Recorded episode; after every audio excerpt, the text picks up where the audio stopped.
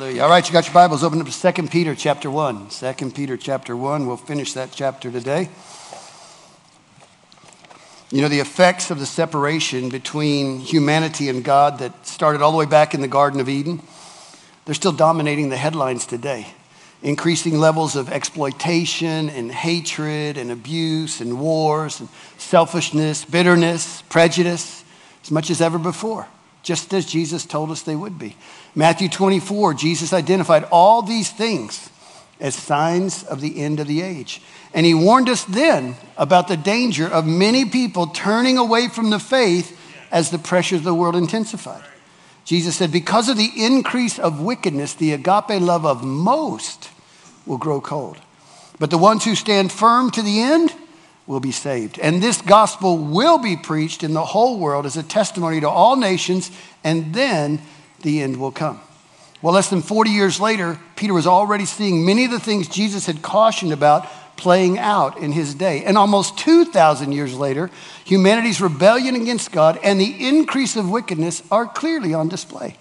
Peter, true to his life mission, recognized a need to strengthen a remnant to encourage those with a heart to stand firm to the end, and to build faith in those who had surrendered the control of their lives to the Lordship of Jesus Christ, so they would not let their love grow cold or fall into any kind of spiritual complacency or somehow be led astray from sincere, pure devotion to Christ. To that end, Peter crafted his second letter as an open ended, until Jesus comes back reminder and wake up call to any and everyone aspiring to sincerely live a Christ following life. Got anybody here that wants to sincerely live a Christ following life?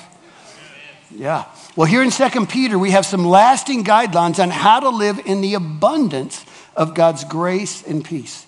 Peter connected that to our choices to do the work to mature in our experience of Jesus to do the work to mature in our experience of Jesus. Peter knew from his personal experience that Jesus does so much more than just forgive us. He also knew God was actively engaged in changing people from the inside out.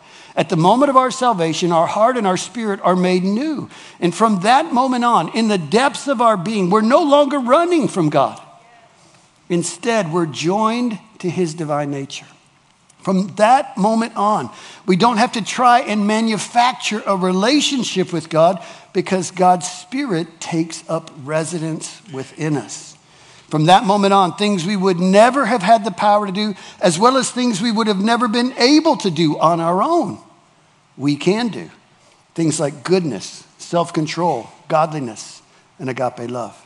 Philippians 4:13 says, "I can do all things through Christ who strengthens me. And that strength is the power of the Holy Spirit at work within us, teaching, counseling, encouraging, comforting, guiding, and instructing us how to live life to the full. For those with ears to hear and eyes to see and soft hearts to quickly obey.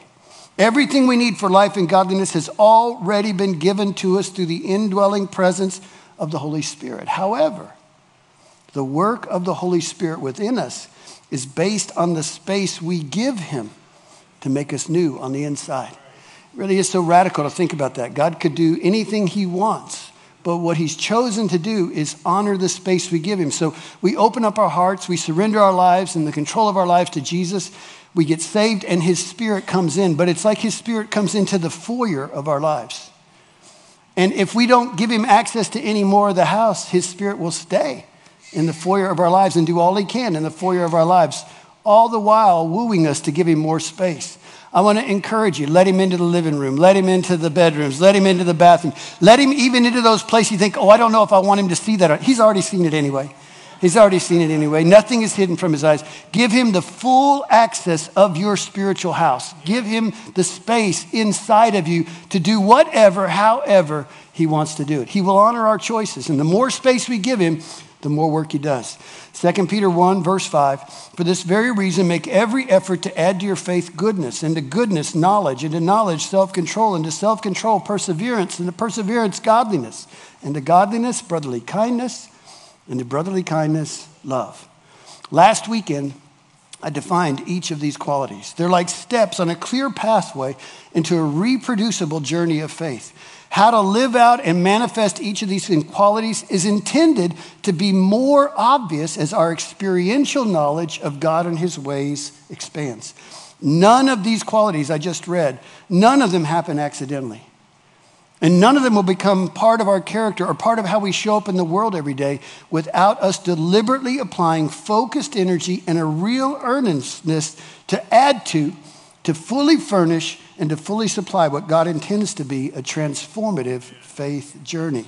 Look at verse 8. For if you possess these qualities in increasing measure, they will keep you from being ineffective and unproductive in your experiential knowledge of our Lord Jesus Christ.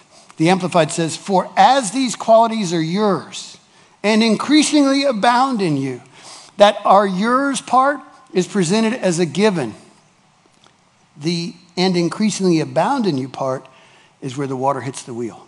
It's not enough to just be satisfied if some or any of these qualities on this list happen to show up in our lives from time to time. None of these qualities have been given to us to stay static. All of them are infused with God's divine nature, and all of them have exponential growth potential included with them. So, the challenge the Holy Spirit inspired Peter to write about was how to continually superabound in all these qualities. With this implied think about it attached to it. If we're not, or if we have accepted a lack of spiritual growth in any of these qualities is okay, then we may very well be choosing to live in a place of spiritual deterioration, or we might not be in the faith at all. Every day, God honors our voluntary choices to allow Him to increasingly express Himself in and through our lives. We've all been invited into an active, developmental relationship with God. And in places like this, make every effort to add to your faith list God identified some specific qualities that will help us become a fuller expression of who He has created and called us to be by His own glory and goodness. If you possess them, that phrase points to varying degrees of ownership with each of these qualities. And to fully possess each of them, we have to continually keep making the effort to put them into practice every day. When we make every effort to add to our faith that keeps us from being ineffective and unproductive in our experiential knowledge of the Lord Jesus Christ. Reading through that and reading over that several times for the last several weeks, it just seems weird to me and messed up to even think of the idea that we can be ineffective and unproductive in our experiential knowledge of Jesus. I get it if you just know some facts about Jesus or some ideas about Jesus, that that thing can just be what it is. But when we've had experiential knowledge, when we've had those moments where we've encountered his presence, the undeniable times where that was God, how can we let that get into a place where it's ineffective and unproductive? And then I remembered uh, right before Cindy and I went to the Philippines in 1988. Uh, we, we were in a church, and I just thought, you know, we're going to work in a refugee camp, and I'm going to need every bit of God that I can get. And I've learned a lot in this church, but I, I, still don't speak in tongues yet. And so there were a couple of guys in the church and that, that did that and prayed for people. So I went to them, and they prayed for me for two hours. Pretty Baptist still at that point. And they said, You got it. And I was like, uh, No, I don't got it.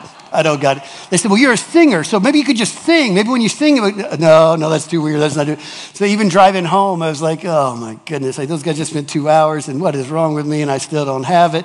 And uh, uh, got home saying, how'd it go? Uh, well, they said I got it, but I don't, I don't think I got it. And went to sleep that night, woke up two times during the night speaking in tongues.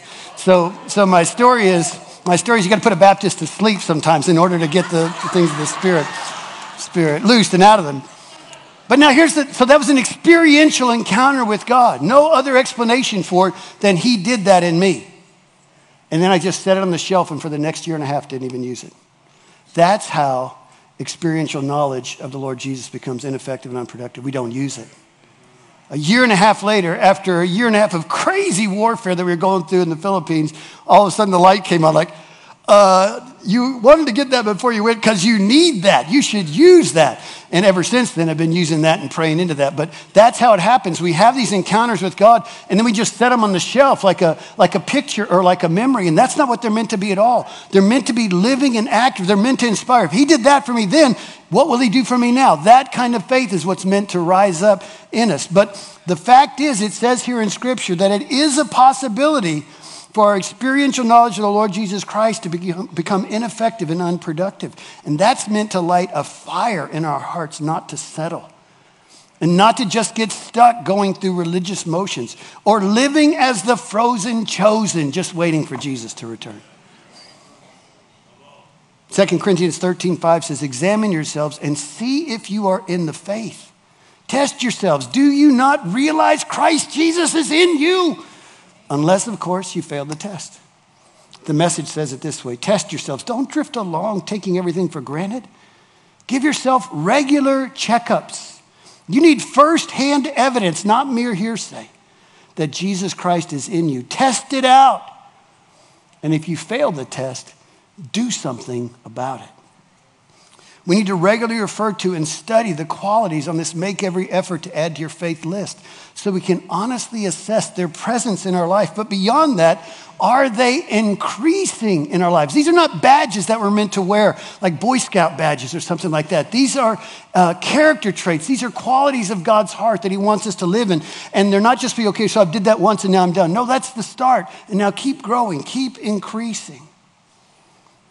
Each of these qualities is definable. I did a sermon on it last week. Go back and listen to the tape or look it up yourself. Each of them produces clear and obvious fruit in our lives. And if that's not happening, we are living out being ineffective and unproductive in our faith. The Passion says inactive and fruitless. The Amplified says idle and unfruitful. And actually, in the King James, it uses the word barren. And in Greek, that word is very in your face descriptive lazy, unemployed, unwilling to work, neglectful, useless, inoperative, and unserviceable. Whew. But God. But God. He regularly provides the checkups we need. And at each of those divine appointments, He's looking for firsthand evidence, our words matched with our actions that reveal Jesus in us. And if we fail the test, God mercifully allows us to take it again and again and again and again and again until we pass the test. He'll even let you take it open book. He so wants us to pass the test. What I found in my life is when you fail one of those tests of God, at that moment He brings out it's not there, well, you're going to have to pass that test before you get into the next thing. So don't just think, oh, well, skip that, or don't beat yourself up because you failed. It's like, no, press in to know how to pass that. Understand what He's doing in your life and step into that place. Ask for His forgiveness for not passing the test. And then say, Teach me, Lord. Draw me more and more into who you are and who you've created me to be. In the New Living Translation, this verse is turned around to a positive. The more you grow like this, the more productive and useful you will be in your experiential knowledge of the Lord Jesus Christ. What a mistake it is to have experiential knowledge of Jesus that we don't convert into all the productive and useful things that God intends to be part of a transformative faith journey. Last Monday, we took our uh, grandson Wiley to SeaWorld. First time I'd been to SeaWorld. And the first place that we went was Alligator Alley. And this guy shows up and he's teaching about the alligators. And he said that because they're cold blooded animals, when the outside temperature gets cold, they just stop eating. And I didn't know this, but he said alligators can go three to six months without eating because they're cold blooded. But then he looked at all of us standing around the area and he said, because we're humans and we're warm blooded, we cannot do that. Well, just like in the natural, we need to eat regularly to grow properly. The same is true in the spiritual realm, which is one reason why at the Sermon on the Mount, Jesus taught, Blessed are those who hunger and thirst for righteousness, for they will be filled. And that hunger and thirst is meant to be a 24 7, 365 desire not just a day a week or a couple of days a week or a quiet time of morning. 24 7, 365, hungering and thirsting for righteousness. And when we do that, the promise is we will be filled. And that word means satisfied and surrounded with fruitfulness. Our lives are meant to demonstrate God's work in real and tangible ways. And Jesus said, I am the vine, and my Father is the gardener. He lifts up every branch in me that bears no fruit, while every branch that does bear fruit, he prunes that it'll be more fruitful. It's amazing how God individually works with our lives. If we need to be lifted up, if we need to be strengthened, he'll lift us up and strengthen us. And if we're growing and prospering and producing fruit, he's not like, okay, that's good enough. Like, okay, I'm going to prune that back because I want you to do more than that. Sometimes we don't understand when the pruning is happening, but all of that is God's love individually working in our lives. Jesus said, This is to my Father's glory that you bear much fruit. And by bearing much fruit, you show yourselves to be my disciples. Verse 9.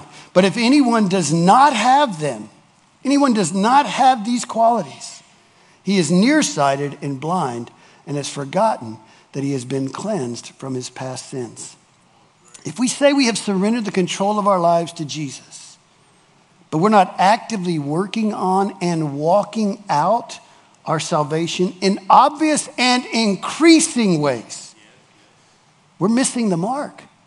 And if we claim to be saved, but we're still living and acting the same way we did before we got saved, we've completely misunderstood what salvation is meant to be, as well as what God's forgiveness is meant to produce in our lives.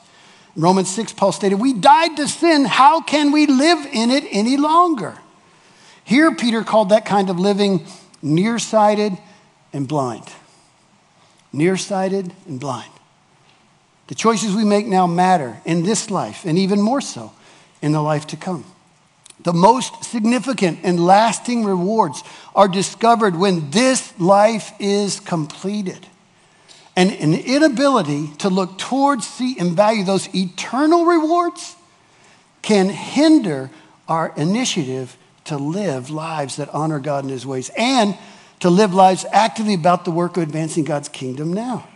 Peter also wrote that failing to possess these make every effort to add to your faith qualities increasing measure reveals that we are choosing to live with a form of amnesia a form of amnesia that causes us to forget what Jesus has done for us, as well as who we are to be in Christ.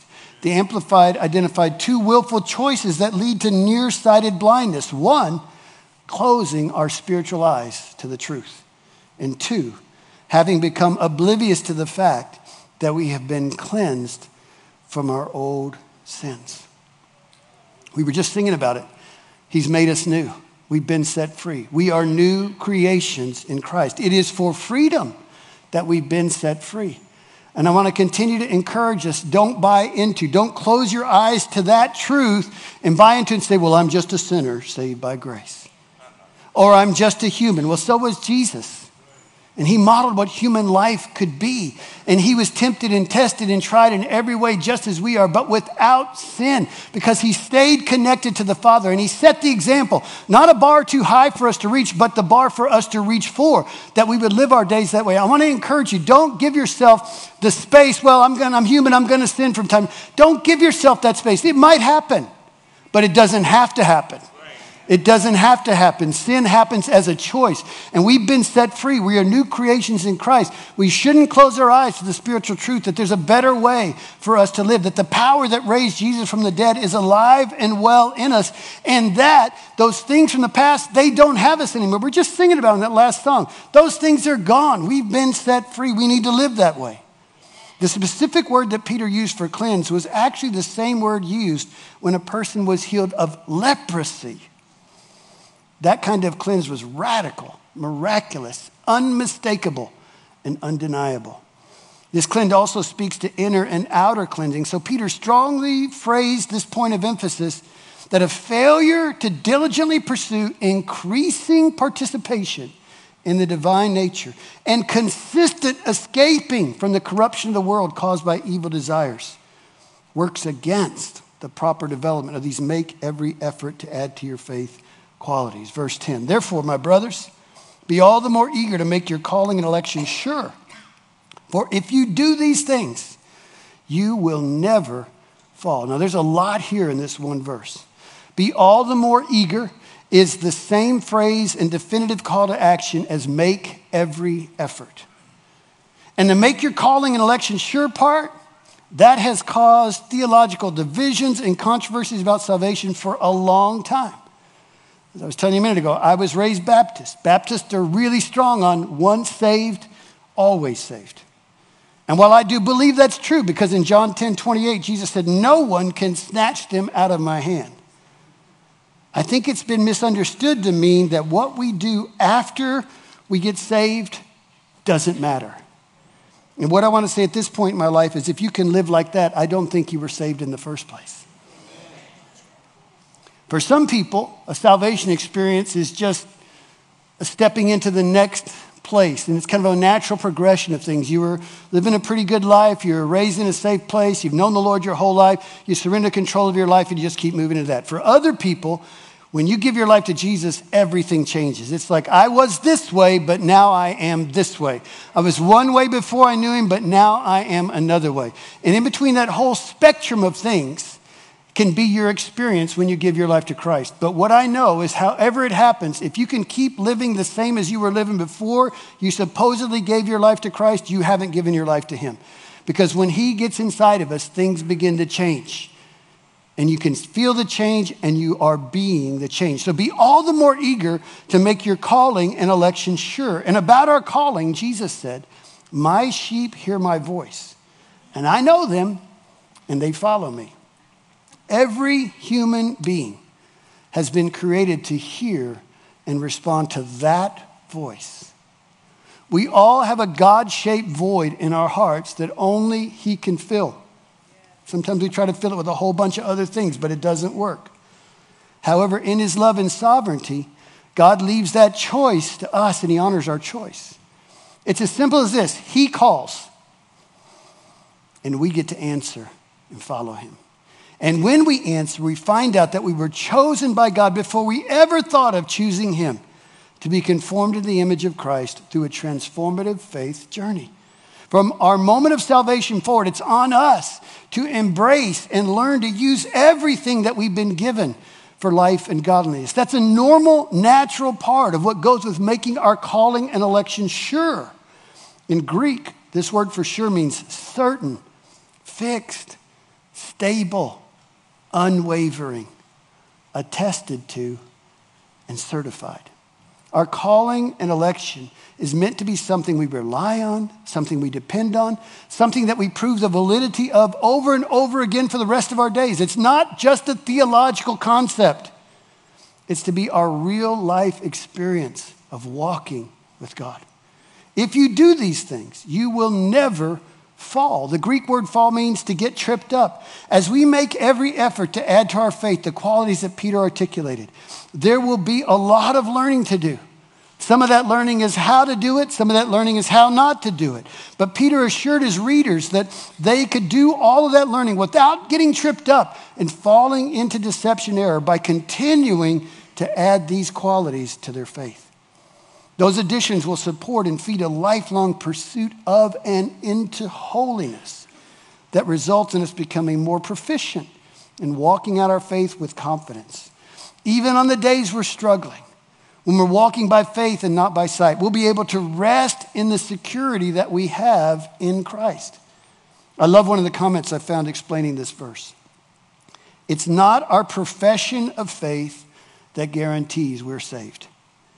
It's our progression in the faith that gives us assurance.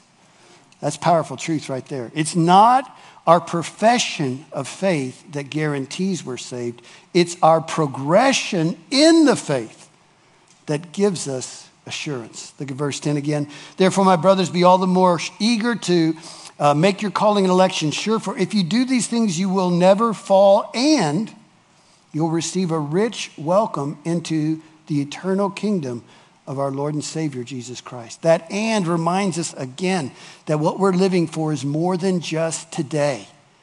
Although, as a born again follower of Jesus, we are living in a present phase of God's kingdom now. There is a future phase of his eternal kingdom awaiting when the perishable is clothed with the imperishable and the mortal with immortality. When we surrendered our lives to the Lordship of Jesus Christ, the fact of our entrance into his eternal kingdom was a settled, done deal. But the manner in which we'll make that entrance is yet to be defined. 1 Corinthians 3, Paul described that this way Everyone's work will be shown for what it is, for the day will bring it to light. It'll be revealed with fire, and the fire will test the quality of each person's work. If what we have built survives, we will receive our reward. If it's burned up, we will suffer loss. We ourselves will be saved, but only as one escaping through the flames. At the end of his life, Paul wrote something we should all aspire to I have fought the good fight, I have finished the race, I have kept the faith. And now there is in store for me a crown of righteousness, which the Lord, the righteous judge, will award me on that day. One day, Jesus said to his disciples, The Son of Man is going to come. And when he comes, he'll come in his Father's glory with his angels. And then he will reward each person according to what they've done. And in the parable of the sheep and the goats, Jesus added this important paradigm shaper about the things we do. I tell you the truth Whatever you do for the least of these, you do for me. And whatever you did not do for the least of these, you did not do for me. Verse 12. So I will always remind you of these things, even though you know them and are firmly established in the truth you now have. I think it is right to refresh your memory as long as I live in the tent of this body, because I know that I will soon put it aside as our Lord Jesus Christ has made clear to me. Probably not even a year after Peter released this letter that we're reading, he himself was crucified. And tradition has it, by his request, he was crucified upside down because he didn't deem himself worthy to die in the same manner as his Lord and Savior Jesus did. Verse 15.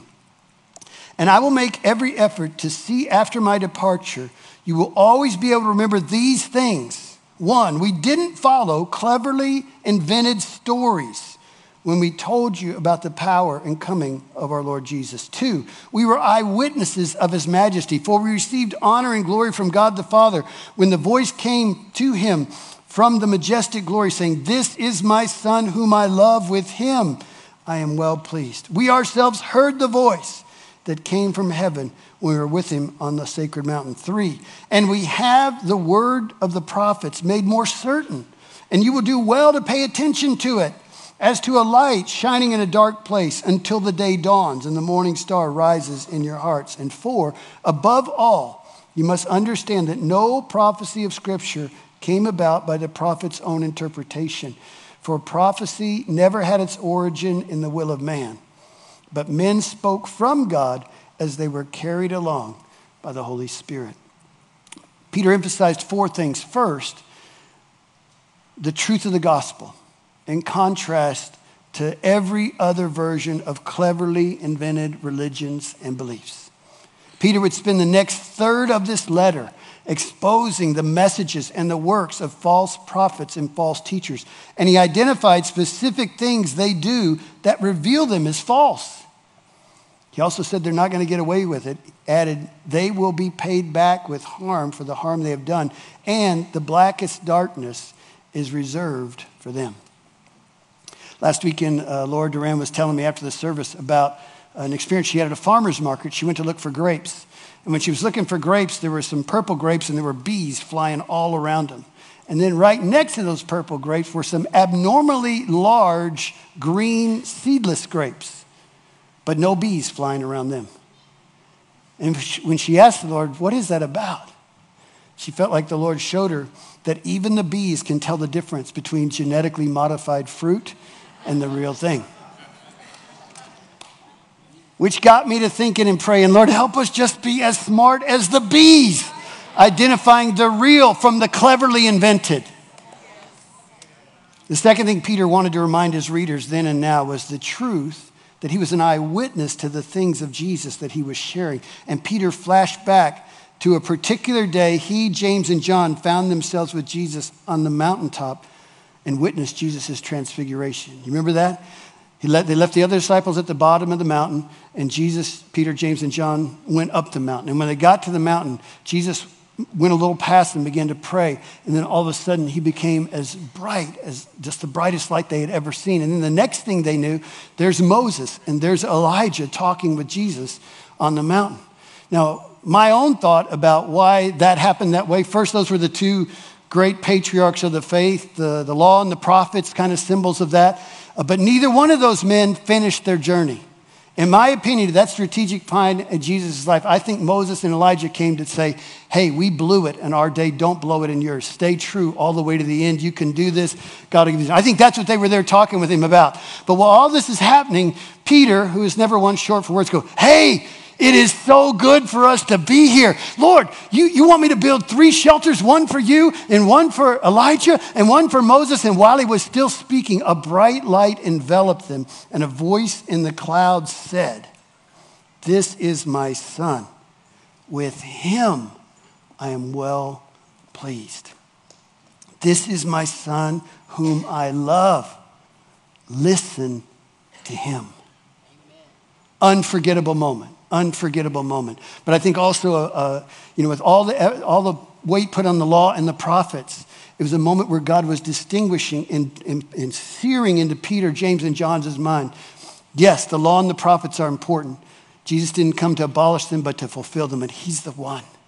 It's with Him I'm well pleased. Listen to Him, and that still echoes into our day.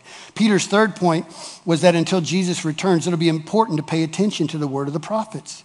He pulled a nautical term from his old fishing days when he said, You will do well to pay attention to it. That phrase describes how to hold a ship in a given direction as it moved towards its destination.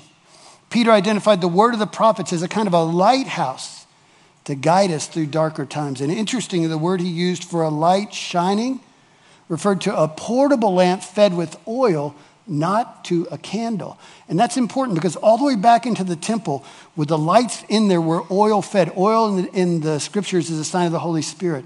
And, and we're portable lamps, but the only way we can keep our lamp on is to have regular encounters with the Holy Spirit. As the flame burns, it uses up the oil, and so you need more, and you need more. And so there's this longing for more. These kind of lights are who we're called to be. Jesus used the same word when he said, Be dressed and ready for service and keep your lamps burning. It's also interesting and informative that Peter put more weight on the word of the prophets than on his own personal experience, even after referencing the moment on the Mount of Transfiguration. Right into our day, that's a timely perspective shaping thought because it's far too easy for people today to determine what the truth is based on their own understanding or their own experience rather than based on what the Word of God clearly says. And that was the heart of Peter's fourth point. He exhorted his readers then and now, above all, to treat the scriptures with the utmost respect and reverence because they're not just to be thought of and studied as just the words of men.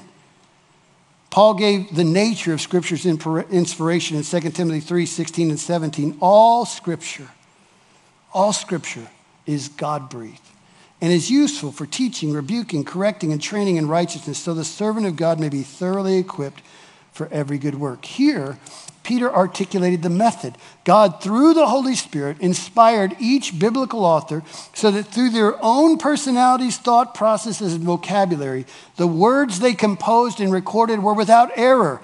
And they were the exact words given by God through people to people. Peter also added that the words of Scripture aren't stuck on the page because they're all filled with progressive revelation and they're continually carried along by the Holy Spirit to this very day.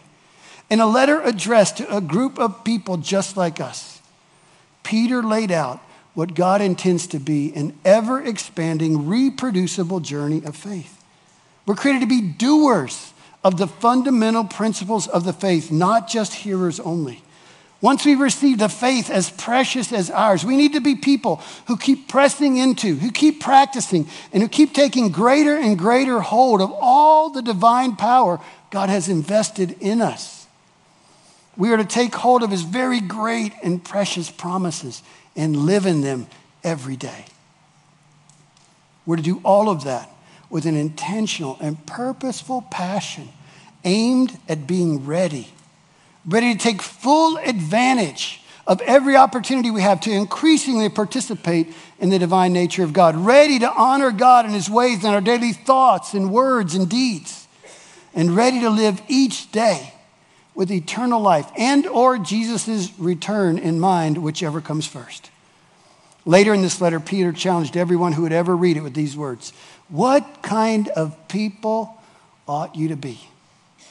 What kind of people ought you to be? And then he definitively answered his own question. You ought to live holy and godly lives as you look forward to the day of God and speed its coming. And shortly after that, he added one more make every effort to this letter. Therefore, dear friends, since you are looking forward to this, make every effort to be found spotless, blameless, and at peace with God. Spotless is a call to the highest levels of integrity in our walk and in our faith with the Lord. Blameless is a character word that's to be reflected in our actions and in our reputation. At peace with God. Putting our faith in Jesus brings peace with God to us. Walking daily in communion and fellowship, yoked with Jesus, is what brings the peace of God into our lives to be found spotless, blameless, and at peace with God. Exactly, that's exactly where and how we'll end up if, with our whole heart, soul, mind, and strength, we will make every effort to live out and be part of a transformative faith journey. Let's stand together. Thank you, Lord. Lord, we thank you for your word. We thank you for, the, all, for all that you've given to us. We thank you for what you've invested into our lives. We thank you for your Holy Spirit that's been given to us. We also thank you for the scriptures that you uh, inspired and caused to be written and crafted, and that now through generations have continued, and that every one of us can have multiple copies of the scripture in multiple versions. We can get it on our phones. We can get it. Your word is readily available to us. And we thank you that your word is living and active and instructive. Father, we ask that we wouldn't settle just for the profession of our faith, but that we would be people who are engaged passionately in the progression of our faith. And so then we don't wander around. Are we really saved or do we really? It is so obvious. It is so clear that we love you. It's part of everything we do from the time we wake up in the morning to the time we go to bed at night. And Lord, in any areas where we're struggling, in any areas where we feel like, well, we just set that down or we're giving ourselves excuses not to live that way, even right now, Lord, we renounce agreement with those lies and those thoughts that give that access to us. We say, no more of that. I am a new creation in Christ, and it is for freedom that I have been set free. And we ask you, Lord, help us step more and more into the fullness of who you've created us to be so we can do the things that you created us to do. Lord, you deserve, you deserve to have people living on the planet like that right now. We want to be some of them. Lord, you deserve to have people, even with the increase of wickedness, who do not allow their agape love to grow cold. We want to be some of those. Lord, you deserve to have some people who will be found faithful to the very end, and we want to be some of those. Lord, have your way in our lives. Keep drawing us deeper and keep us hungering and thirsting for you. Keep us diligent about adding to our faith demonstrations of your goodness and your kindness and your mercy and your grace day after day after day. And we thank you for the privilege and the opportunity we have to do that. In Jesus' name. Amen. Amen. All right. Thank you, Lord.